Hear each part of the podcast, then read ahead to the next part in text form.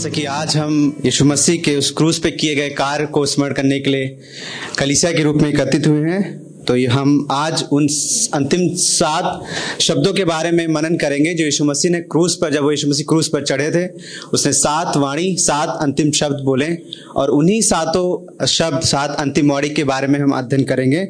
उन 7 वाणी में सबसे पहला वाणी ये है जो हम लूका उसका 23 अध्याय 33 और 34 पद में पाते हैं। तो मेरे साथ निकाल लीजिए लूका उसका 23 अध्याय 33 और 34 पद। यहाँ पर इस प्रकार लिखा है, जब वे उस स्थान पर जो खोपड़ी कहलाता है पहुंचे तो वहां पर उन्हें उसे और उसके साथ 2 अपराधियों को भी क्रूस पर चढ़ाया, एक को दाहिनी और दूसरे को बाईं ओर। परंतु यीशु ने कहा, हे पिता, इन्हें क्षमा कर, क्योंकि ये नहीं जानते कि क्या कर रहे हैं। और उन्होंने उन चिट्ठियां डालकर उसके कपड़े आपस में बांट लिए। यीशु मसीह की पहली वाणी है, पहली बारी यहाँ पे लिखा है कि हे पिता, इन्हें क्षमा कर, क्योंकि ये नहीं जानते ये क्या कर रहे हैं। यीशु मसीह, इससे पहले यीशु मसीह को क्रूस पर चढ़ा दिया गया। अगर आप 33 पद में देखें तो वहाँ पे 2 अपराधियों के साथ यीशु मसीह को क्रूस पर चढ़ाया गया, और सैनिक लोग यीशु मसीह को क्रूस पर चढ़ाए हैं। और इससे पहले यीशु मसीह के 7 लोगों ने उपहास किया, उसका मजाक उड़ाया है, उसके सर पे कांटों का ताज रखा है, और उसके हाथ, दोनों हाथों में, यीशु मसीह के दोनों हाथों में कीले ठोके गए और उसके क्रूस पे चढ़ा दिए गए। लेकिन यीशु मसीह इस क्रूस पे जब हैं, वो जब लटके हुए हैं, जब वो इतने दर्द में है, उसकी पीड़ा में है, यातना में है, उस समय यीशु मसीह कह रहे हैं कि हे पिता, इन्हें क्षमा कर, क्योंकि ये नहीं जानते ये क्या कर रहे हैं। यहाँ पर हम देख रहे हैं कि यीशु मसीह के एक प्रेमपूर्ण हृदय को, उसके दयापूर्ण हृदय को, यीशु मसीह उनसे ये नहीं कह रहे हैं कि तुम नाश हो जाओ। यीशु मसीह उनको दंड की आज्ञा उसी समय नहीं दे रहे हैं, लेकिन यीशु मसीह उनको कह रहे हैं कि उनके लिए प्रार्थना कर रहे हैं, उनके लिए विनती कर रहे हैं कि हे पिता, इन्हें क्षमा कर। क्यों करके यीशु मसीह कह रहे हैं कि हे पिता, इन्हें क्षमा कर? क्योंकि यीशु मसीह इसी उद्देश्य से आए थे। वो पापों की क्षमा के लिए आए थे, वो पापों की क्षमा के लिए बलिदान होने के लिए आए थे। और ये ध्यान दीजिए, यीशु मसीह किसके, किनके लिए प्रार्थना कर रहे हैं, किनके लिए विनती कर रहे हैं? वे लोग जिन्होंने यीशु मसीह के मुंह पे थप्पड़ मारे, वे लोग जिन्होंने यीशु मसीह के मुंह पे थूका था, वे लोग जिन्होंने यीशु मसीह के सिर पे कांटों का ताज रखा था, जिन्होंने उनका मजाक उड़ाया, जिन्होंने उनके जीवन में दोष लगाया, जिन्होंने यीशु मसीह को ताड़ना दी, उनके लिए यीशु मसीह उनके लिए विनती कर रहे हैं, उनसे प्रेम कर रहे हैं। याद है आपको मत्ती में यीशु मसीह जब पहाड़ी उपदेश में थे, यीशु मसीह ने, जब यीशु मसीह लोगों को सिखा रहे थे, तो क्या उन्होंने बोला था कि कहा गया है तुम अपने पड़ोसी से प्रेम करो और शत्रु से बैर, लेकिन मैं तुमसे कहता हूं कि अपने शत्रु से प्रेम करो और जो तुम्हें सताते हैं उनके लिए प्रार्थना करो। यीशु मसीह यहाँ पर, जो यीशु मसीह ने सिखाया अपने चेलों को, अपने लोगों को, यीशु मसीह यहाँ पर पूरा कर रहे हैं, अपने जीवन से दिखा रहे हैं कि वो कितना प्रेमी परमेश्वर है। वो दिखा रहे हैं कि उसके हृदय में कितने क्षमा से भरा हुआ, उसका जीवन कितना क्षमा से भरा हुआ। वो लोग क्षमा करने के लिए आए थे। और ध्यान दीजिए, जब यीशु मसीह यहाँ पे विनती कर रहे हैं तो पिता से विनती कर रहे हैं। उसको पता है कि पिता ने उसे भेजा है और पिता ने उसे इस क्रूस पे मरने के लिए भेजा है, वो हमारे और आपके पापों के लिए। और इसी से वो पिता से विनती कर रहे हैं। बिना यीशु मसीह के पापों की क्षमा नहीं है, बिना यीशु मसीह के हमें अनंत जीवन नहीं मिल सकता। इससे पहले हम अगर इस भीड़ को देख कर कहें कि कितने निर्दयी लोग थे, कितने दुष्ट लोग थे, ये लोग यीशु मसीह को, सृष्टिकर्ता को क्रूस पे चढ़ा रहे थे। परंतु वास्तविकता तो ये है कि हम और आप इसी भीड़ में शामिल थे, हम और आप इसी भीड़ में सम्मिलित थे। हमारे ही अपराधों के कारण यीशु मसीह क्रूस पर लटके हुए थे, हमारे ही पापों के कारण उनके हाथों में कीले ठोके गए, क्योंकि हमने और आपने पाप का जीवन व्यतीत किया। हमने और आपने उस सृष्टिकर्ता परमेश्वर, जो संसार का मालिक है, जो राजाओं का राजा है, उसके विरोध में हमने और आपने जीवन जिया था। लेकिन यीशु मसीह वहां पर विनती कर रहे हैं, उनके पापों की क्षमा के लिए विनती कर रहे हैं, और दिखा रहे हैं कि यीशु मसीह इसी उद्देश्य से आए थे, वो पापों की क्षमा के लिए। उसने हमारे और आपके लिए पापों का बोझ सह लिया। उसने बलवा नहीं किया, उसने विरोध नहीं किया, वो मेमने के समान ले जाया गया। उसने उसके विरोध में कोई बातें नहीं बोली, चुपचाप उस मृत्यु की दंड को सह लिया। उसने हमें नाश नहीं किया, परंतु परमेश्वर का धन्यवाद हो कि उसने हमारे लिए उपाय कर दिया। उसने अपने पुत्र को इस संसार में भेज दिया ताकि वो हमारे लिए मारा जाए, हमारे लिए गाड़ा जाए, तीसरे दिन जी उठे। और यही कारण था यीशु मसीह क्रूस पे लटके हुए थे हमारे और आपके पापों के लिए। याद है यमुना में यीशु मसीह प्रार्थना करते हैं, उसमें विनती करते हैं कि जो आप पिता से विनती करते हैं, जो मुझे आपने दिए, जो लोग जो विश्वास करते हैं उन्हें दिए, उनको दुष्ट से बचाए रख। उस समय यीशु मसीह ने प्रार्थना की, और जब क्रूस पे लटके हुए इस समय भी प्रार्थना कर रहे हैं कि इन्हें पापों को क्षमा कर। और साथ ही साथ वीरानी में अगर हम देखें तो यहाँ पे यीशु मसीह सर्वदा हमारे लिए विनती करता है, हमारे लिए आज भी विनती करता है। वो स्वर्ग में है, लेकिन हमारे और आपके लिए आज भी विनती करता है कि हम दुष्ट से बचे रहें, हम उससे उसमें बने रहें, हम पवित्रता का जीवन जिए। कितना दयालु परमेश्वर है, कितना प्रेमी परमेश्वर है। वो आज भी हमारे लिए प्रार्थना करता है, वो आज भी हमारे लिए विनती करता है कि हम उसमें बने रहें। आइए क्यों ना जब यीशु मसीह के हम इस गुण को देखें कि यीशु मसीह के द्वारा ही हमें पापों की क्षमा मिलती है, यीशु मसीह के द्वारा हमें पापों की मुक्ति मिलती है, क्योंकि वो हमारे लिए परमेश्वर से विनती किया। वो हमारे लिए एक बहुत बड़ा उदाहरण है।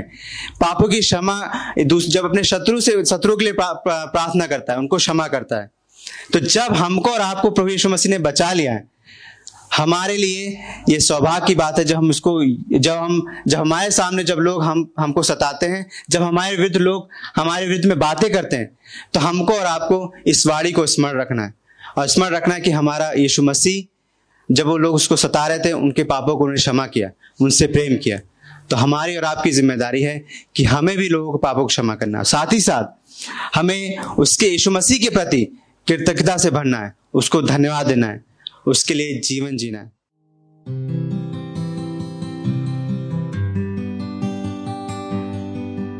कृपया करके आप हमारे साथ लूका उसका 23 अध्याय और 39 पद से लेकर 43 पद को निकाल लीजिए। और अभी हम यहाँ पर यीशु मसीह के मृत्यु का स्मरण कर रहे हैं, और यहाँ पर उनके द्वारा क्रूस पर बोले गए 7 वाणियों को देखेंगे, जिसमें से हम अभी दूसरी वाणी को देखेंगे। और कृपया करके आप लूका उसका 23 अध्याय 39 पद से लेकर 43 पद को निकाल लीजिए। यहाँ पर इस प्रकार से लिखा है, जो वहाँ वो लटकाए गए थे उनमें से एक अपराधी यह कहकर उसकी निंदा कर रहा था, क्या तुम मसीह नहीं? अपने आप को और हमें बचा। आप पर दूसरे ने उसे डांट कर कहा, क्या तुम परमेश्वर से नहीं डरता? तू भी तो इसी निर्णय के अंतर्गत दंड पा रहा है। और वास्तव में हमारे साथ तो न्याय हुआ है, क्योंकि हम तो अपनी करने का उचित फल भोग रहे हैं, परंतु इस मनुष्य ने कोई अपराध नहीं किया। तब उसने कहा, यीशु, जब तू अपने राज में आए तो मुझे स्मरण करना। उसने उससे कहा, मैं तुझसे सच कहता हूं कि आज ही तू मेरे साथ स्वर्गलोक में होगा। यीशु मसीह ने उससे कहा, मैं तुझसे सच कहता हूं कि आज ही तू मेरे साथ स्वर्गलोक में होगा। यह खंड हमें बताता है कि यीशु मसीह 2 डाकुओं के साथ क्रूस पर चढ़ाए गए हैं, और वहां पर खड़े लोग उनकी निंदा कर रहे हैं। और वहां पर खड़े लोग ही नहीं उनकी निंदा कर रहे यीशु मसीह की, लेकिन उनके साथ क्रूस पर चढ़ाए गए एक डाकू भी यीशु मसीह की निंदा कर रहा है। और वो दूसरा डाकू इस बात को देखकर वो डांट कर कह रहा है कि हम क्रूस पे लटकाए गए हैं, हम अपने दंड का उचित अपराध का उचित दंड पा रहे हैं, लेकिन जो हमारे साथ या व्यक्ति जो हमारे साथ क्रूस पे हमारे मध्य में लटकाया गया है, उसने ऐसा कोई भी अपराध नहीं किया है कि जो कि वह क्रूस का दंड सहे। इसके बाद दूसरा डाकू यीशु मसीह से विनती करता है कि जब वह अपने राज में आए तो वह उसे स्मरण करे। और यीशु मसीह उस डाकू से कहते हैं कि आज ही तू मेरे साथ स्वर्गलोक में होगा। यह वाणी हमें एक मुख्य बात सिखाती है, यीशु मसीह ही पापियों का उद्धार करके स्वर्ग लोक में प्रवेश कराता है। यीशु मसीह ही पापियों का उद्धार करके स्वर्ग लोक में प्रवेश कराता है, क्योंकि संसार में किसी भी मनुष्य के पास, किसी भी व्यक्ति के पास स्वर्ग में प्रवेश कराने का अधिकार नहीं है। केवल स्वर्ग में प्रवेश कराने का अधिकार है, तो वह केवल यीशु मसीह के पास है। आखिर यीशु मसीह है कौन जो स्वर्ग लोक में एक डाकू को प्रवेश करा रहा है? यीशु मसीह उद्धार करता है। यीशु मसीह परमेश्वर है, वह प्रार्थना को सुनने वाला परमेश्वर है। यीशु मसीह के पास स्वर्ग का और पृथ्वी का सारा अधिकार है, इसलिए वह एक डाकू को स्वर्ग में प्रवेश करा सकता है। इसी बात को हम 42 और 43 पद में देखते हैं। डाकू इस बात को समझ गया है कि यीशु मसीह ही परमेश्वर है। वह यीशु मसीह के पास आएगा तभी उसको उसके पापों से क्षमा मिल सकती है, और उसने विश्वास कर लिया है कि यीशु मसीह ही राजा है। इसलिए वह यीशु मसीह से अपने आप को स्मरण करने की बात कह रहा है। इसलिए वह यीशु मसीह कह रहा है, यीशु मसीह जब अपने राज में आए तो मुझे स्मरण करना। यदि वह यीशु मसीह को समझ ना पाता तो वो यीशु मसीह से ये ना कहता, प्रभु आप मुझे अपने राज में स्मरण करना। इतना ही नहीं, वो डाकू समझ गया है कि वो अपने पाप के दंड को, वह अपने पापों के दंड से बचना चाहता है। वो जानता है कि यीशु मसीह के अलावा कोई भी उसके पाप के दंड को नहीं बचा सकता है।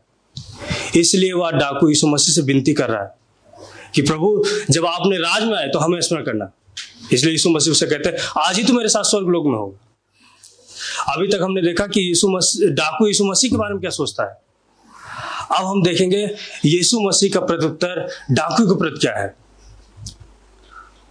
हम देखते हैं कि यीशु मसीह से कहते हैं, आज ही तू मेरे साथ स्वर्ग लोक में होगा। यह बात यीशु मसीह के अधिकार को दिखाता है। यह दिखाता है कि यीशु मसीह के पास अधिकार है स्वर्ग और पृथ्वी का। यीशु मसीह उस डाकू से कहते हैं कि आज ही तू मेरे साथ स्वर्ग लोक में होगा। यीशु मसीह ने केवल डाकू के पापों को ही नहीं चुकाया, परंतु उसने क्रूस पर चढ़ने के द्वारा हमारे और आपके पापों को भी क्रूस पर चुका दिया है।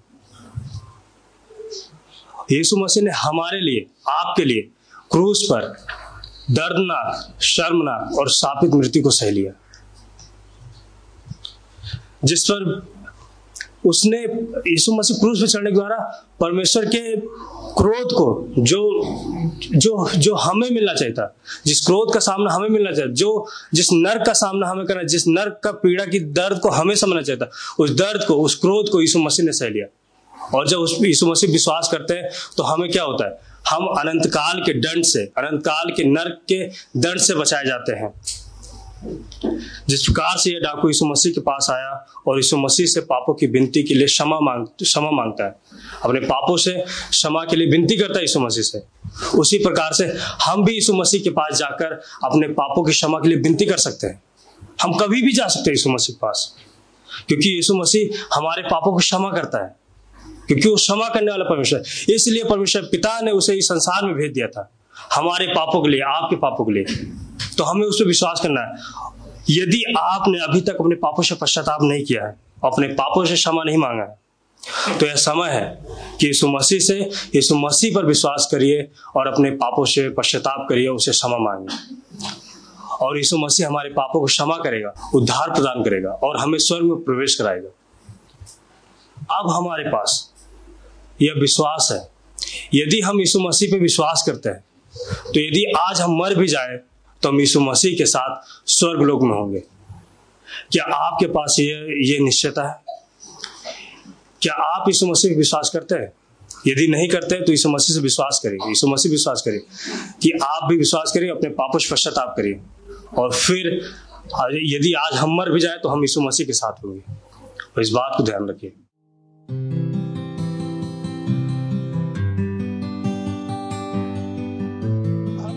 को देखेंगे आप लोग मेरे साथ, यूहन्ना उसका 19 अध्याय 25 पद से लेकर 27 पद तक निकाल लीजिए। मैं आपके लिए इसको पढ़ दूंगा।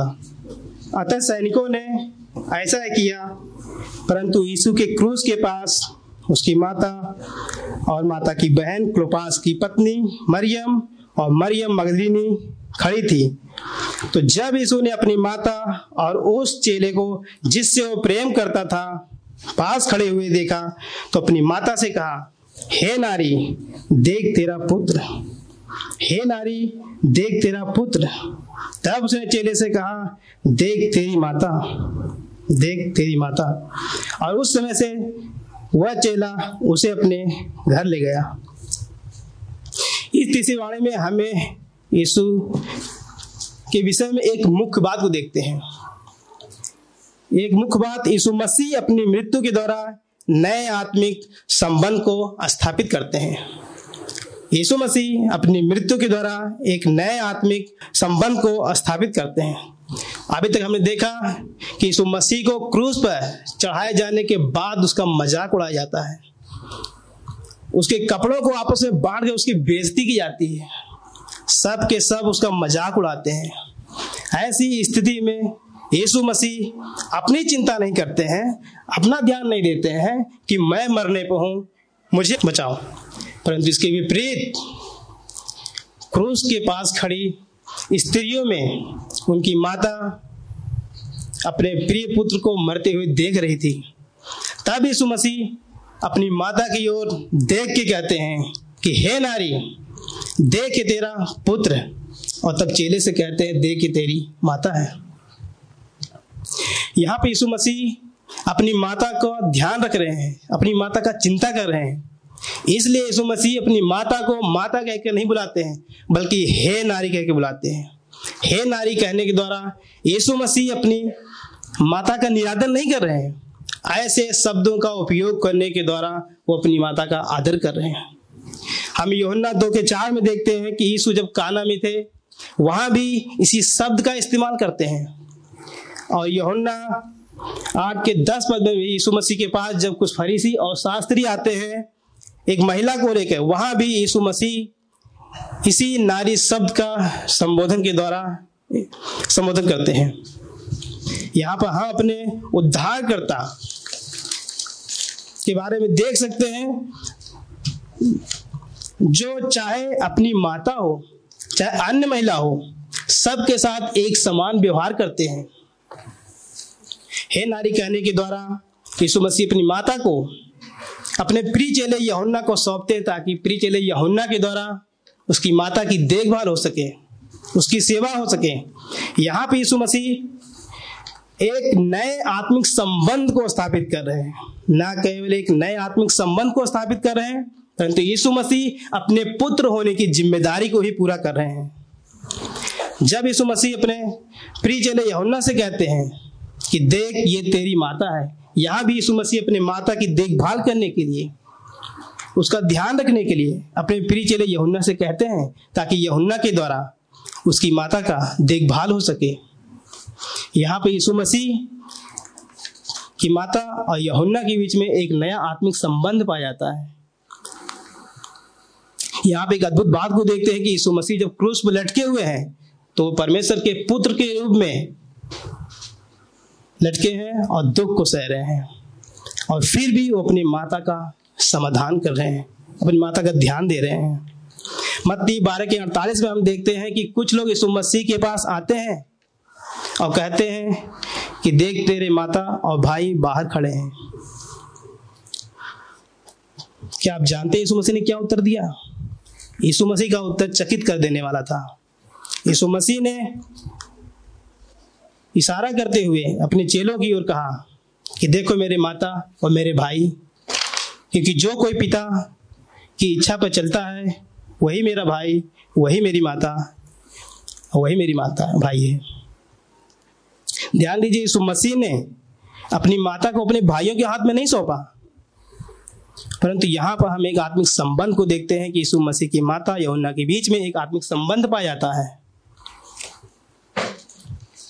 इसी प्रकार से यीशु मसीह ने हमारा उद्धार कर दिया है, तो हमें कलीसिया में उसने अकेला नहीं छोड़ा है, बल्कि स्थानीय कलीसिया में एक परिवार के रूप में रखा है, और हमें एक परिवार के रूप में एक आत्मिक नए संबंध के द्वारा उसने हमें इकट्ठा किया है।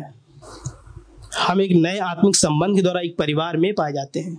इसी बात को पौलुस इफिसियों 2:19 में कहता है कि अब हम विदेशी और अजनबी न रहे, परंतु परमेश्वर के पवित्र लोगों के संगी, स्वदेशी और परमेश्वर के परिवार के बन गए हैं।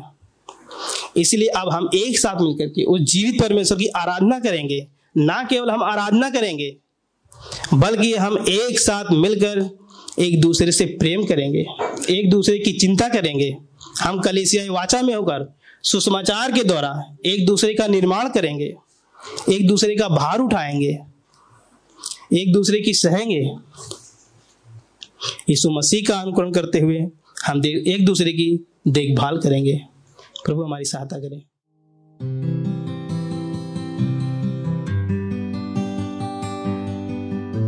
आइए हम चौथी वाणी को सुनने के लिए मरकुस 15:33-35 खोल लें। मरकुस 15:33-35। मरकुस 15:33-35 मैं आपके लिए पढ़ दूंगा। जब दोपहर के 12 बज गए तो सारे देश में अंधकार छा गया और 3 बजे तक छाया रहा। और 3 बजने पर यीशु ने बहुत ऊंचे शोर से चिल्लाकर कहा, एलोई एलोई लमा सबक्तनी, जिसका अर्थ है, हे मेरे परमेश्वर तूने मुझे क्यों छोड़ दिया। तब जो निकट खड़े थे उनमें से कुछ ये सुनकर कहने लगे, देखो वो एलिया को पुकार रहा है। ये जो खंड हमने पढ़ा है उसमें एक बात को हम सीखते हैं, वो ये है कि यीशु ने हमारे उद्धार के लिए क्रूस पर क्रोध को पी लिया ताकि परमेश्वर की महिमा के लिए हम जिए।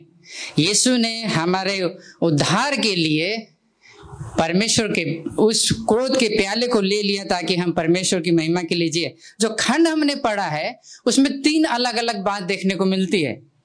पहली बात जो 33 पद है उसमें एक अजीब सी एक अद्भुत एक विचित्र बात देखने को मिलता है। असामान्य घटना देखने को मिलती है जो सामान्य नहीं है, जिसको हम देखने नहीं पाते। देखिए क्या होता है 33 पद में, क्या हो रहा है। अंधकार छा गया, सारे देश में अंधकार छा गया, और वो भी 12 बजे से 3 बजे तक, जो कि बहुत ज्यादा धूप का समय होता है। अचानक से ऐसी क्या बात हुई है, 12 बजे से लेकर 3 बजे तक अंधेरा हो गया। ऐसी कौन सी घटना घटी है, ऐसा कौन सा बात हुआ है कि प्रकृति अंधेरा हो गया। देखिए 34 पद में हम उसके उत्तर को पा सकते हैं। 34 पद में अत्यंत ही विचित्र बात हम पाते हैं। देखिए क्या हो रहा है। यीशु भयंकर प्रताड़ना का सामना कर रहे हैं। तभी यीशु मसीह, जो शब्द आपके बाइबल में दिखाई देगा, काले अक्षरों में लिखा है एलोई एलोई लमा सबक्तनी, ये भजन 22 से यीशु मसीह उद्धृत कर रहे हैं। भजन 22 में यीशु मसीह वहां से कह रहे, हे मेरे परमेश्वर तूने मुझे क्यों छोड़ दिया। इन शब्दों को यीशु मसीह भजन 22 से उद्धृत कर रहे हैं। ऐसी क्या समस्या थी वास्तव में, ऐसी क्या समस्या थी, या यीशु मसीह ने कौन सा पाप किया था, या यीशु ने कौन सा अपराध किया था कि यीशु त्यागे जाने का अनुभव कर रहे हैं। अगर हम यीशु मसीह के जीवन और सेवकाई को देखें, आरंभ से लेकर अंत तक, पैदाइश से लेकर जन्म से लेकर मृत्यु तक 100% पवित्र था वो। जब यीशु मसीह बपतिस्मा लेता है तो वहां परमेश्वर पिता, आसमान से, आकाश से आवाज आती है परमेश्वर पिता की, ये मेरा प्रिय पुत्र है, इससे मैं अति प्रसन्न हूँ। उसके बाद जब उसकी परीक्षा होती है तो वो परीक्षा में पूरी रीति से सफल होता है।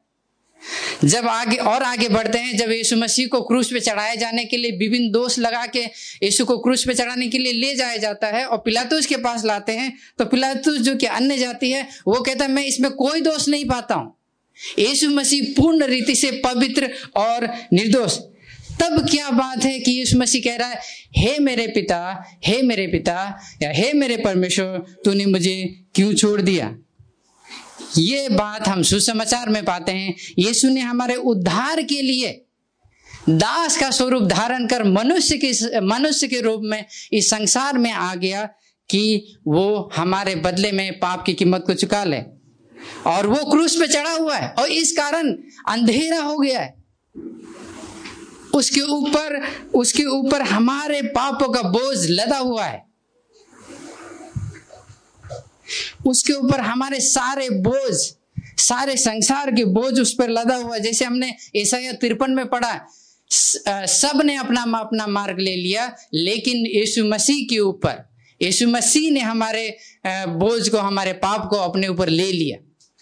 इस कारण यीशु मसीह कह रहा है, यीशु मसीह इस बात का अनुभव कर रहा है क्योंकि वो हमारे पापों को अपने ऊपर लिए हुए है।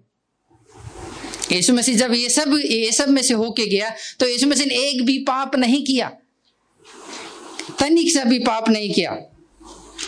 चेलों ने उसको छोड़ दिया, उसके साथी संगियों ने उसको छोड़ दिया, लेकिन यीशु मसीह ने कोई भी पाप नहीं किया। यद्यपि वो सर्वशक्तिमान परमेश्वर है, लेकिन वो उसने अपने आप को नम्र किया, दीन किया, दास का स्वरूप धारण किया। उसने शत्रुओं को अनुमति दी कि उसके साथ दुर्व्यवहार करे। अगर वो अनुमति नहीं देता वे नहीं कर सकते थे ऐसा।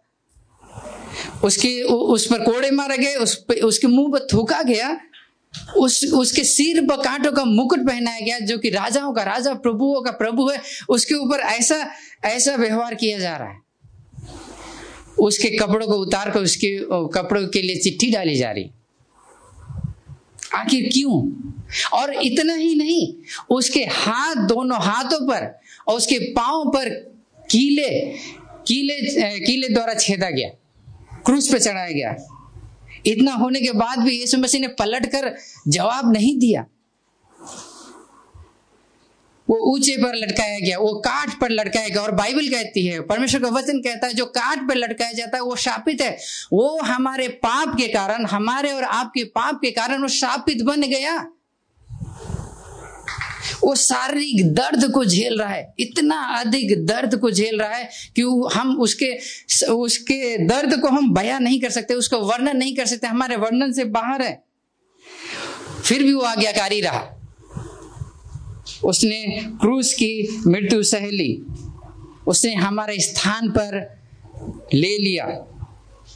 हम क्रूस पर परमेश्वर की धार्मिकता और उसके न्याय को देखते हैं। यीशु मसीह ने हमारे उद्धार के लिए उस दंड को ले लिया। और परमेश्वर क्योंकि पाप को अनदेखा नहीं कर सकता है, और यीशु मसीह हमारे बदले में मर रहा है, नहीं तो हमें मरना पड़ता, और जो कि हम उसकी कीमत को नहीं चुका सकते हैं। इस कारण यीशु मसीह कह रहा है, हे मेरे परमेश्वर तूने मुझे क्यों छोड़ दिया। और इस समय में वो पिता से अलगाव का अनुभव कर रहा है। हालांकि पिता कभी उसको त्यागेगा नहीं, लेकिन वो जिस बात से वो गुजर रहा है वो अत्यंत ही पीड़ादायक है। क्यों? क्योंकि हम सारे लोगों के पाप उसके ऊपर है, पाप की कीमत उसके ऊपर। वो बहुतों की फिरौती के लिए प्राण देने के लिए आया। हम अगर जरा अपने बारे में सोचे कितना अधिक परमेश्वर हमसे प्रेम करता है कि हम सब के पाप उसके ऊपर लाद दिए गए हैं, जिसकी कीमत हमें चुकानी थी। ये अत्यंत ही दर्दनाक था, शर्मनाक, दर्दनाक, और ये सामान्य मृत्यु नहीं है। इसी कारण तो यीशु मसीह कह रहा है, हे मेरे परमेश्वर तूने मुझे क्यों छोड़ दिया। इधर लोगों के द्वारा त्याग दिया गया, इधर वो ये अनुभव कर रहा है कि पिता के उस संगति का अलगाव का अनुभव कर रहा है। ये बहुत ही गंभीर बात है। जब हम 35 पद में देखते हैं, जब आगे अगले पद में जब जाते हैं 35 पद में, तो वहां जो लोग खड़े हैं उन शब्द को सुन रहे हैं तो सोच रहे हैं वो एलिया को पुकार रहा है। वे लोग नहीं समझ पा रहे हैं यीशु के बलिदान को। जब आज हम यहाँ पे बैठे हैं और हर साल हमें याद दिलाया जाता, हर प्रतिवर्ष याद दिलाया जाता गुड फ्राइडे, तो क्या ये केवल रीति विधि है? ये वास्तव में उसके दर्द को, उसके दंड को, उसके श्राप को लेने के बारे में हम समझते हैं और प्रभु का धन्यवाद करते। प्रभु जी धन्यवाद हो, हमारा हृदय आनंद से भर जाता है। प्रभु जी धन्यवाद हो आपका उस बलिदान के लिए, क्योंकि मैं तो इस लायक नहीं था, मैंने तो पाप किया था। प्रभु जी मैं तो आपको ढूंढ भी नहीं रहा था, लेकिन आपने अपने पुत्र को दे दिया, जो क्रूस पे कह रहा है, हे मेरे परमेश्वर तूने मुझे क्यों छोड़ दिया। इस बात का अनुभव वो क्यों कर रहा है? क्योंकि वो आपके और मेरे पाप, हमारे सब के पाप को लेकर क्रूस पे चढ़ा हुआ है। वो अत्यंत ही भयंकर दृश्य है, अंधेरा है, और यीशु मसीह कह रहा है, हे मेरे परमेश्वर तूने मुझे क्यों छोड़ दिया।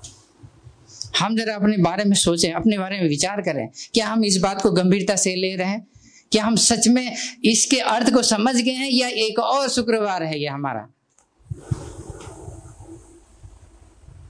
जैसे हम मनाते, सब लोग मना रहे इसलिए हम भी मना रहे हैं। नहीं, इसका अर्थ है हमारा हृदय धन्यवाद से भर जाना चाहिए, और प्रभु के लिए हम सारे जीवन के अंत तक हम कृतज्ञता से भरे हुए और नम्रता से भरे हुए लोग जाने पहचाने जाने चाहिए, मैं और आप। क्यों नहीं? आइए हम प्रभु का धन्यवाद दें, उसकी बड़ाई करें। क्योंकि ये जो कार्य उसने किया अद्भुत है, वो महिमा के योग्य है। प्रभु का धन्यवाद हो।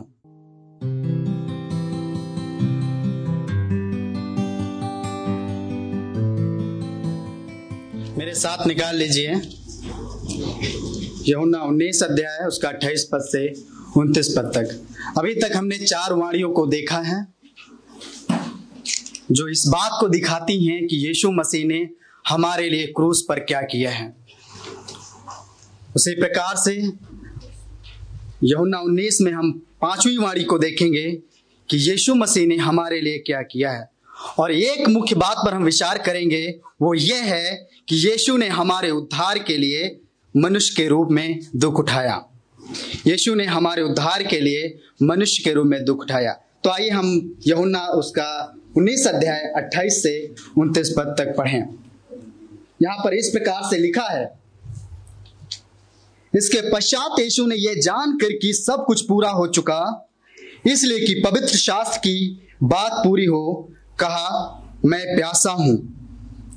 वहां सिरके से भरा एक बर्तन रखा था, अतः उन्होंने सिरके में भिगोए हुए स्पंज को जूफे की टहनी पर रखा और उसके मुंह से लगाया। ये 5वीं वाणी है क्रूस पर। यीशु मसीह इसको वहां से बोल रहे हैं। इस समय यीशु मसीह क्रूस पर लटके हुए हैं। वो अथाह भयंकर दुख और पीड़ा का सामना कर रहे हैं। वो प्यास और दुख से व्यथित हैं। ऐसी स्थिति में यीशु मसीह क्रूस पर प्यासे होते हैं और पुकार कर कहते हैं कि मैं प्यासा हूं। क्या आपने कभी इस बात के बारे में सोचा है कि यीशु मसीह ने क्रूस पर क्यों बोला कि मैं प्यासा हूं? यह कैसे संभव है कि परमेश्वर का पुत्र प्यासा हो जाए? यह कैसे संभव है कि वो मसीहा जो स्वयं जीवन का जल का दाता है, वो क्रूस पर प्यासा हो जाए? यह वही यीशु है जिसने याकूब के कुएं पे सामरी स्त्री से कहा था, यदि कोई प्रत्येक जो इस जल में से पीता है वह कभी प्यासा ना होगा। जो कोई उस जल में से पिएगा जो मैं उसे दूंगा, वह अनंत काल के लिए प्यासा ना होगा। यह वही यीशु है जिसने कहा, यदि कोई प्यासा हो तो मेरे पास आए और पिए, उसके हृदय में से जीवन की जल की नदियां बह निकलेंगी। यह वही यीशु है, यह वही परमेश्वर का पुत्र है। आज उस क्रूस पर लटका हुआ है और इस बात को कह रहा है कि मैं प्यासा हूं। यह कैसे हो सकता है कि परमेश्वर का पुत्र मसीहा उस क्रूस पर लटका हुआ प्यासा है? यह कैसे हो सकता है? क्यों वो प्यासा हुआ? वो क्यों इस क्रूस पर प्यासा हुआ? वो जब प्यासा है तो ऐसा नहीं है कि वो बहाना कर रहा है, ऐसा नहीं है कि वो नाटक कर रहा है, लेकिन वो सच में प्यासा है। और इसलिए वो प्यासा है इसलिए ताकि वो पवित्र शास्त्र की बात को पूर्ण करे। वो पवित्र शास्त्र में जो पहले से बात लिखी गई थी उसको पूर्ण कर दे। वो सच में प्यासा है और साथ ही साथ वो पवित्र शास्त्र की बात को पूर्ण करता है। भजन 69 में दाऊद जो परमेश्वर का नियुक्त राजा है, इसलिए और वो शत्रुओं से, अपने शत्रुओं के द्वारा वो दुख उठा रहा है, प्रताड़ना को झेल रहा है, उसकी निंदा की जा रही, उसका मजाक किया जा रहा है। और जब वो दाऊद दुख से त्रस्त है, जब भयंकर दुखी है, वो प्यासा होता है और इस बात को कहता है कि मैं, जब वो प्यासा होता है, उसको जब पानी चाहिए प्यास बुझाने के लिए, तो उसके जो शत्रु लोग हैं वो उसको पीने के लिए, प्यास बुझाने के लिए सिरका देते हैं। और ठीक इसी प्रकार से वो दाऊद की संतान, परमेश्वर का अभिषिक्त राजा, इस क्रूस पर लटका हुआ है और अपने शत्रुओं के द्वारा वो प्रताड़ित किया जा रहा है, अपने शत्रुओं के द्वारा वो दुख उठा रहा है। और वो वही अनुभव करता है जो दाऊद ने किया था अपने शत्रुओं के सताए जाने के मध्य में। और आज वो मसीहा, वो परमेश्वर का पुत्र स्वयं उस क्रूस पर लटका हुआ है और प्यासा है। वो वही अनुभव कर रहा है जो दाऊद ने किया। यीशु मसीह को मालूम है क्या पवित्र शास्त्र में क्या हो रहा है, उनको मालूम है। और उस क्रूस पर लटके हुए इस बात को कहते हैं कि मैं प्यासा हूं। और जब इस बात को कहते हैं तो सैनिक लोग उसको सिरका पिलाते हैं। जब सिरका पिलाया जाता है तो वो बात पूरी हो जाती है जो पवित्र शास्त्र में पवित्र आत्मा ने लिखवा दिया दाऊद के द्वारा। वो प्यासा हुआ, वो दुख उठाया हमारे और आपके लिए। वो परमेश्वर का पुत्र हमारे और आपके लिए प्यासा हो गया। ये कैसे संभव है? क्या आपने कभी सोचा है कि यीशु मसीह के लिए कैसे संभव है कि वो प्यासा हो? कैसे संभव है? ये बड़ी ही विचित्र बात लगती है कि परमेश्वर का पुत्र उस क्रूस पर लटका हुआ प्यासा है। जो जीवन के जल का दाता है वो आज स्वयं प्यासा है। बड़ी ही अद्भुत बात है, बड़ी ही विचित्र बात। ये ऐसे इसलिए संभव हो सकता है क्योंकि वो परमेश्वर होने के साथ साथ वो मनुष्य भी है।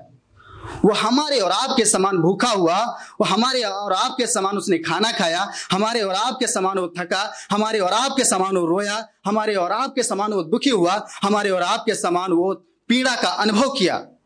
वो वास्तव में मनुष्य है और इसलिए उस क्रूस पर लटका हुआ प्यासा होता है। वो हमारे और आपके लिए दुखों को झेल रहा है। यीशु मसीह के मनुष्यत्व को प्रमाणित करने के लिए और किसी सबूत की आवश्यकता नहीं है। इतना ही काफी है, उसका जो कथन क्रूस पर है वो ही काफी है कि मैं प्यासा हूं। यीशु मसीह भयंकर प्यास से तड़प रहे हैं। क्यों? क्योंकि वो मनुष्य हैं। 6 घंटे से वो क्रूस पर लटके हुए हैं, हमारे और आपके पापों के लिए दुखों को झेल रहे हैं। यीशु मसीह मनुष्य बना, हमारे और आपके लिए पापों के लिए प्यासा हुआ, दुख को उठाया हमारे और आपके लिए। ये क्यों महत्वपूर्ण है कि यीशु सच में मनुष्य है? क्यों महत्वपूर्ण है हमारे और आपके लिए? क्यों महत्वपूर्ण है कि यीशु मसीह ने दुख उठाया, हमारे और आपके लिए प्यासा हुआ? हमारे और आपके लिए इसलिए महत्वपूर्ण है यीशु मसीह का मनुष्य होना क्योंकि हमारे और आपकी पापों की क्षमा यीशु मसीह के द्वारा मिलती है, उसके मनुष्य के रूप में बलिदान होने के द्वारा मिलती है। क्योंकि पापों की क्षमा जो बैल बकरे और जो पशु हैं उनके बलिदान के द्वारा नहीं हो सकती थी। हमारे और आपके पापों के बदले में एक सिद्ध पाप रहित मनुष्य का बलिदान होना आवश्यक था। और इस परमेश्वर का धन्यवाद हो कि उसने अपने पुत्र प्रभु यीशु मसीह को इस संसार में भेज दिया। वो मनुष्य बनकर आ गया, अपनी देह में वो हमारे और आपके लिए दुखों को उठा लिया। वो प्यासा हुआ ताकि हमें और आपको जीवन का जल प्रदान करे। वो प्यासा हुआ ताकि हमें और आपको उद्धार को प्रदान करे। वो प्यासा हुआ ताकि हमारे और आपके पाप क्षमा किए जाएं। यदि आप प्यासे हैं तो यीशु मसीह आपको बुला रहे हैं। यीशु मसीह कहते हैं यदि आप प्यासे हैं, यदि कोई प्यासा है तो मेरे पास आए और पिए। यीशु मसीह जीवन का जल देते हैं।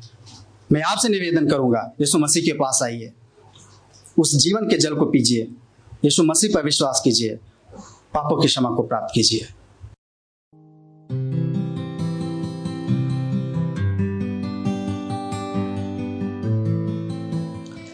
अभी तक हम लोगों ने उस क्रूस पर मसीह की 5वीं वारी के विषय में सुना जिसमें यीशु मसीह कहते हैं मैं प्यासा हूं। आइए अब हम लोग यूहन्ना उसके 19 अध्याय के 30 पद में यीशु मसीह की 6वीं वारी के विषय में देखेंगे। यहां पर यीशु मसीह इस प्रकार से कहते हैं, जब यीशु ने वह सिरका लिया तो कहा पूरा हुआ। जब यीशु ने वह सिरका लिया तो कहा पूरा हुआ। यह खंड हमें यह शिक्षा देता है या यह पद हमें यह बात सिखाता है कि यीशु प्रतिज्ञा का वह राजा है जिसमें पवित्र शास्त्र की बातें पूरी होती हैं। यीशु प्रतिज्ञा का वह राजा है जिसमें पवित्र शास्त्र की बातें पूरी होती हैं। यीशु मसीह ने क्रूस पर क्या पूरा कर दिया? मेरा आपसे यह प्रश्न है, इसको आप सोचते रहिए कि यीशु मसीह ने क्रूस पर क्या पूरा कर दिया। यीशु मसीह ने क्रूस पर मसीहा के विषय में की गई भविष्यवाणियों को पूरा कर दिया। उत्पत्ति 3:15 में परमेश्वर ने स्त्री के वंश से एक पुत्र के आने की प्रतिज्ञा करी थी। परमेश्वर ने प्रतिज्ञा की थी कि एक स्त्री का वंश आएगा और इसी प्रतिज्ञा को हम यशायाह उसके 7 अध्याय के 14 पद में देखते हैं जहां पर यशायाह ने भविष्यवाणी किया कि देखो एक कुंवारी गर्भवती होगी और वह एक पुत्र को जनेगी। हम देखते हैं कि उस पुत्र के विषय में उस प्रतिज्ञा किए हुए राजा के विषय में यशायाह ने यशायाह 53 अध्याय उसके 4 से लेकर 9 पद में भी भविष्यवाणी किया, एक कुचले हुए दास के रूप में। और इन सभी भविष्यवाणियों को हम देखते हैं कि यूहन्ना 19 अध्याय उसके 30 पद में ये सारी भविष्यवाणियां आके यीशु मसीह के देह धारण में उस क्रूस पर पूरी होती हैं। जब यीशु मसीह उस क्रूस पर लटके हुए हैं, इस समय यीशु मसीह, इसके कुछ ही क्षण में, कुछ ही पल में यीशु मसीह उस मृत्यु का सामना करने वाले हैं उस क्रूस पर। उस समय यीशु मसीह कह रहे हैं कि पूरा हुआ। यीशु मसीह उस क्रूस पर अपने देह धारण के उद्देश्य को, पापों की क्षमा के लिए मृत्यु को उस क्रूस पर पूरा कर दिए। हम देखते हैं कि यीशु मसीह ने उस क्रूस पर धार्मिकता के कार्य को पूरा कर दिया। न केवल धार्मिकता के कार्य को, लेकिन यीशु मसीह उस जिस उद्देश्य के लिए इस पृथ्वी पर देह धारण करके आए थे, उस उद्देश्य को यीशु मसीह ने उस क्रूस पर पूरा कर दिया। और पवित्र शास्त्र की भविष्यवाणियों के अनुसार जब यीशु मसीह कहते हैं कि पूरा हुआ, तो हम देखते हैं कि इस संसार में यीशु मसीह इसीलिए आए थे ताकि वो हमारे और आपके पापों के लिए उस क्रूस पर बलिदान हो जाए। उस चीज को, उस बलिदान को यीशु मसीह ने स्वयं उस क्रूस पर पूरा कर दिया। इन सारी बातों के द्वारा हम देखते हैं कि जो पवित्र शास्त्र में भविष्यवाणियां हुई थी, उसको यीशु मसीह ने मेरे लिए, हमारे लिए, आपके लिए उस क्रूस पर पूरा कर दिया। न केवल यह बात, लेकिन हम देखते हैं कि इसके साथ ही साथ यीशु मसीह ने व्यवस्था की सारी मांगों को पूरा कर दिया उस क्रूस पर। यीशु मसीह एक विश्वास योग्य महायाजक होकर पापों के दंड को उस क्रूस पर सह रहे थे। व्यवस्था में लिखा है कि लहू बहाए बिना पापों की क्षमा नहीं है, लेकिन समस्या यह है कि वह लहू कैसा होना चाहिए, वह बलिदान कैसा होना चाहिए। वह बलिदान पवित्र, निष्कलंक, निर्दोष मेमने के बलिदान की आवश्यकता थी। समस्या यह है कि संसार में ऐसा कोई बलिदान था ही नहीं जो उस व्यवस्था के स्तर को पूरा कर सके।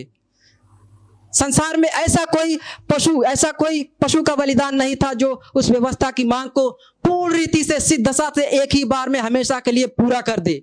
इसलिए यीशु मसीह का मरना जरूरी था।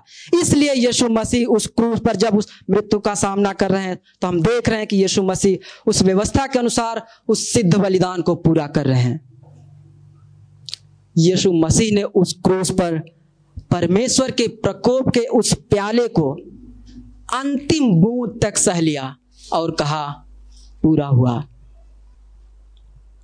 जिसको हमको और आपको सहना चाहिए था, जिस प्रकोप को हमको और आपको झेलना चाहिए था, जिस दंड को, जिस सजा को हमको और आपको लेना चाहिए था। क्या आप उस यीशु मसीह को आज वास्तव में समझते हैं, वास्तव में उसको स्मरण करते हैं? वह है यीशु मसीह जो गुड फ्राइडे के दिन, शुभ शुक्रवार के दिन हमारे और आपके पापों के लिए बलिदान हो गया। यह पाप की गंभीरता है और साथ ही साथ ये परमेश्वर का न्याय है। परमेश्वर कभी पक्षपात नहीं कर सकता, इसलिए उसने हमारे और आपके पापों के बदले उस क्रूस पर बलिदान हो गया। व्यवस्था के अनुसार लोगों के पापों की क्षमा के लिए याजक बार बार बलिदान चढ़ाने जाता था, फिर भी वे बलिदान लोगों के पापों की क्षमा नहीं दे सकते थे। क्यों? क्योंकि वे बलिदान सिद्ध बलिदान नहीं थे। वे बलिदान व्यवस्था की मांग को पूरी नहीं कर सकते थे। मत्ती 5:17 में हम देखते हैं यीशु मसीह कहते हैं कि मैं व्यवस्था को नाश करने के लिए नहीं, परंतु मैं व्यवस्था को पूरी करने के लिए आया हूं। और इसी शब्दों के द्वारा जब हम देखते हैं कि यीशु मसीह उस क्रूस पर कहते हैं पूरा हुआ, तो यीशु मसीह व्यवस्था की सारी शर्तों को, यीशु मसीह व्यवस्था की सारी मांग को उस क्रूस पर हमेशा के लिए, एक ही बार में, हमेशा के लिए पूर्ण रीति से, सिद्ध रीति से पूरा कर देते हैं। न केवल भविष्यवाणियों को, न केवल व्यवस्था की मांग को, लेकिन यीशु मसीह ने हमारे और आपके उद्धार के कार्य को उस क्रूस पर हमेशा के लिए पूरा कर दिया। यीशु मसीह ने अपने क्रूस की मृत्यु के द्वारा हमारे और आपके उद्धार के कार्य को पूरा कर दिया है। इसी बात को यदि हम लूका 19 अध्याय के 10 पद में देखें, जहां पर इस प्रकार से लिखा हुआ है कि मनुष्य का पुत्र खोए हुओं को ढूंढने और उनका उद्धार करने के लिए आया है। हम मनुष्य अपने आप उद्धार नहीं कमा सकते थे, हम मनुष्य अपने स्वभाव से पापी हैं, इसलिए हम अपने आप उद्धार नहीं कमा सकते थे। हम अपने पापों और अपराधों में मरे हुए थे, लेकिन यह तो परमेश्वर की दया है, यह उसका अनुग्रह है, यह उसकी अनुकंपा है कि उसने अपने अनुग्रह में होकर उस क्रूस पर हमारे और आपके उद्धार के कार्य को एक ही बार में हमेशा के लिए अपने एकमात्र इकलौते पुत्र यीशु मसीह के द्वारा पूरा कर दिया। इसलिए यीशु मसीह उस क्रूस पर कहते हैं पूरा हुआ। जो धार्मिकता का काम हमको और आपको करना चाहिए था, उसको यीशु मसीह ने स्वयं हमारे लिए, मेरे स्थान पर, मेरी जगह पर, हम सब के लिए एक ही बार में हमेशा के लिए उस लहू बहाए जाने के द्वारा पूरा कर दिया। उस यीशु मसीह ने उस क्रूस पर लहू बहाए जाने के द्वारा हमारे और आपके बीच में परमेश्वर से मेल करा दिया। अब हमारा और आपका परमेश्वर से मिलन हो गया, इसलिए इस कारण अब हम मसीह में पाए जाते हैं और हमारा जीवन मसीह के द्वारा उद्धार पाता है। हम मसीह में पाए जाते हैं। अतः यह गुड फ्राइडे या शुभ शुक्रवार का दिन हमारे लिए इसलिए शुभ है क्योंकि यीशु मसीह ने एक बड़ा कार्य कर दिया। उस दिन उद्धार का कार्य पूरा कर दिया है और हमको और आपको उस अनंत काल की मृत्यु के दंड से बचाकर अनंत काल के जीवन की एक आशा दे दिया है। तो क्यों ना हम हमारे हृदय उस परमेश्वर के प्रति, उस यीशु मसीह के प्रति, उसके क्रूस पर बहाए गए लहू के प्रति धन्यवाद से क्यों नहीं भरने चाहिए? यदि आप आज की सुबह उस यीशु मसीह पर विश्वास करते हैं तो हमारे लिए बड़े आनंद की बात है कि हम उस परमेश्वर के लिए किए गए उद्धार के लिए धन्यवाद दें और हमें जो यीशु मसीह ने जो उद्धार का कार्य किया है, हमें उस उद्धार को स्मरण करना है। हमें संसार में उद्धार पाने के लिए कहीं अन्य स्थानों पर, कहीं अन्य जगहों पर भटकने की आवश्यकता नहीं है। हमें बस एकमात्र आवश्यकता यह है कि हम अपने जीवन के अंत तक प्रभु से प्रार्थना करें कि उसमें विश्वास में बने रहें और हम अपने जीवन से उस परमेश्वर को महिमा देते रहें, उसका धन्यवाद करते रहें। यदि आज आप पहली बार इस संदेश को सुन रहे हैं तो यह आपके लिए एक अच्छा अवसर है। आप उस यीशु मसीह से विनती करिए, आप उस परमेश्वर से मांगिए कि हे परमेश्वर, मुझ पर दया करिए कि मैं भी इस संदेश को, इस शुभ शुक्रवार को समझने पाऊं। क्योंकि यदि आप उस यीशु मसीह पर विश्वास करते हैं तो वह यीशु मसीह ने आपके लिए भी उस उद्धार के कार्य को उस क्रूस पर, जिसके हाथों में कीले ठोके हुए थे, उस क्रूस पर पूरा कर दिया है। यदि आप उस यीशु मसीह पर विश्वास करते हैं तो वह यीशु मसीह आपके लिए भी उस क्रूस पर धार्मिकता के कार्य को एक ही बार में हमेशा के लिए पूरा कर दिया है। आप सोचिए, मनन करिए और प्रभु से विनती करिए कि प्रभु आप पर दया करे।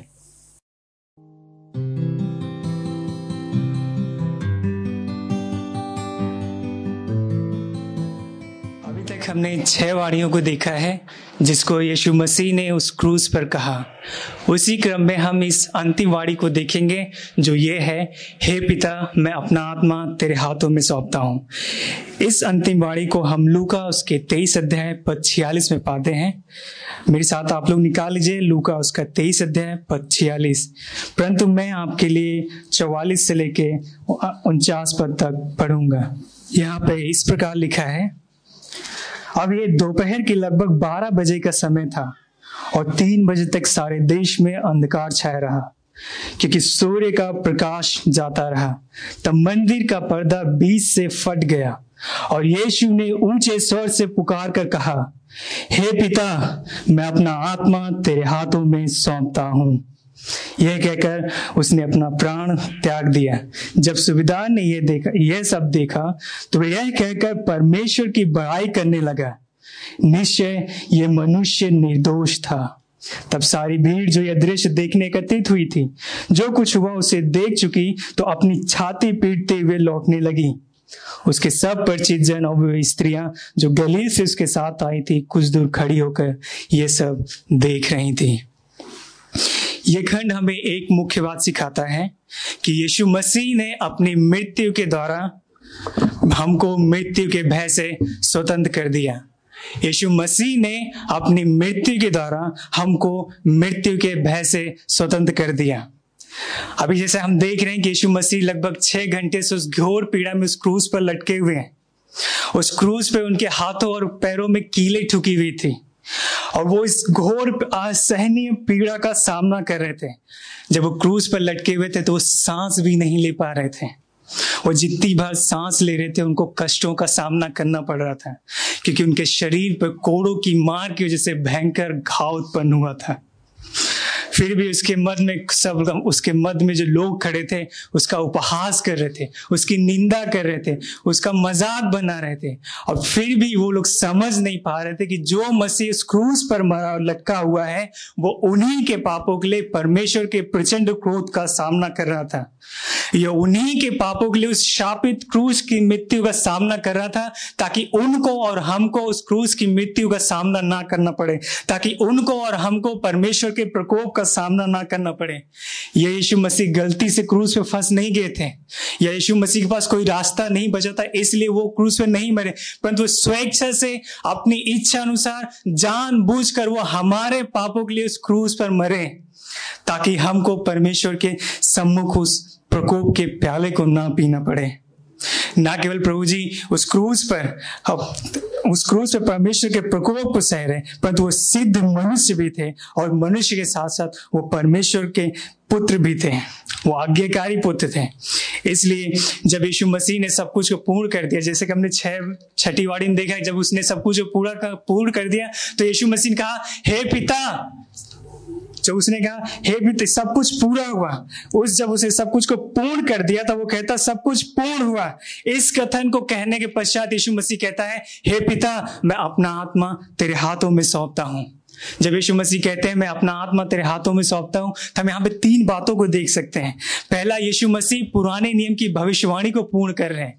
जब वो भविष्यवाणी उसके भजन उसके 31 उसके 5 पद से लिया गया है, जहाँ पे दाऊद राजा दुष्टों से शत्रुओं से घिरा हुआ है, उसके शत्रु उसके प्राण के प्यासे हैं, उसको मार देना चाहते हैं, इसलिए दाऊद संपूर्णता से संपूर्ण परमेश्वर विश्वास करके उस पर निर्भर होकर इस पर भरोसा रख के परमेश्वर कहता है, हे सत्य के परमेश्वर, मैं अपना आत्मा तेरे हाथों में सौंपता हूं। हो सकता है दाऊद उस विश्वास में कमजोर हो गया हो सकता है दाऊद अपने उस भरोसे में कमजोर हो गया हो, लेकिन यहाँ पर यीशु मसीह है जो अपने विश्वास में अपनी निर्भरता में परमेश्वर पर संपूर्ण रीति से निर्भर है। वो ये नहीं सोच रहे हैं कि शायद परमेश्वर मुझे बचाएगा कि नहीं बचाएगा, लेकिन संपूर्णता से वो परमेश्वर पर निर्भर होकर अपनी आत्मा को सौंप रहे हैं। ना केवल अपनी आत्मा को सौंप रहे हैं, ना केवल भविष्यवाणी को पूरा कर रहे हैं, परंतु जो परमेश्वर ने उनको कार्य दिया था उसको पूर्ण किया उन्होंने। जब यीशु मसीह कहते हैं कि हे पिता, मैं अपना आत्मा तेरे हाथों में सौंपता हूं, तो ये उस घनिष्ठ संबंध को दिखाता है, ये उस प्रेम को दिखाता है जो यीशु मसीह और परमेश्वर पिता के बीच में जगत की उत्पत्ति से पहले था। ये उस प्रेम को उस संगति को दिखाता है जो सृष्टि के उत्पन्न होने से पहले पिता पुत्र और आत्मा के बीच में था। ये उस प्रेम को दिखाता है जो वो आपस में एक दूसरे से बिना विरोधाभास के करते थे। ना केवल यीशु मसीह पर वो प्रेम करते हैं, परंतु जो कार्य यीशु मसीह को मिला था उसने संपूर्णता के साथ अपने जीवन से लेके मृत्यु तक संपूर्णता से पूर्ण कर दिया।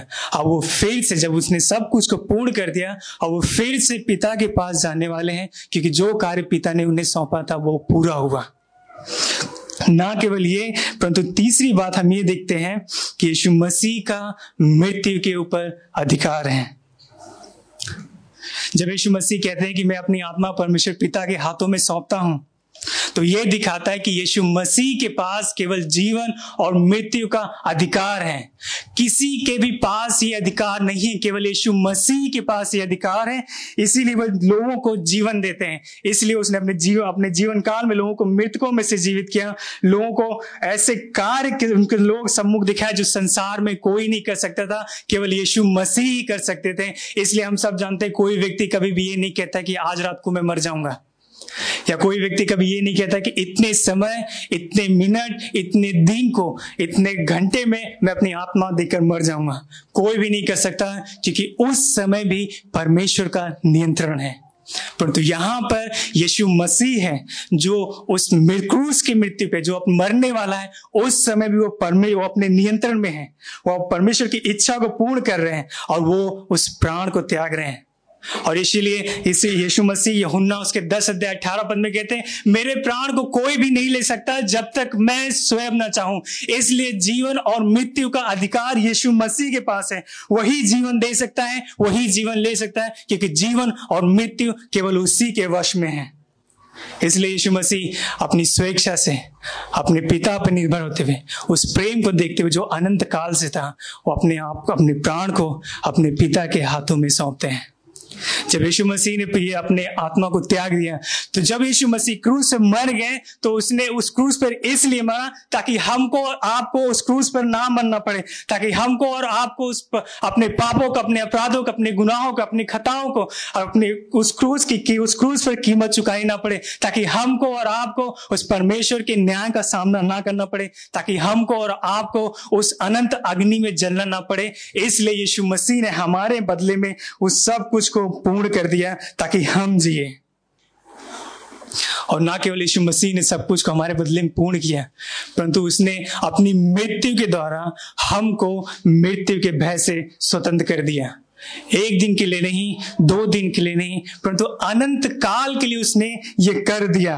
अब हम सब मृत्यु के भय से स्वतंत्र हैं, उस परमेश्वर की महिमा कर सकते हैं। तो क्यों ना आइए हम भी अपने हृदयों को तैयार करें, अपने हृदय से उस परमेश्वर के पुत्र के किए गए कार्यों के प्रति कृतज्ञ हों, उसके नाम की महिमा करें, उस पर निर्भर होते हुए उस विश्वास में बढ़ते चले जाएं जो उसने उस क्रूस पर अपने लहू बहाने द्वारा स्थापित किया है।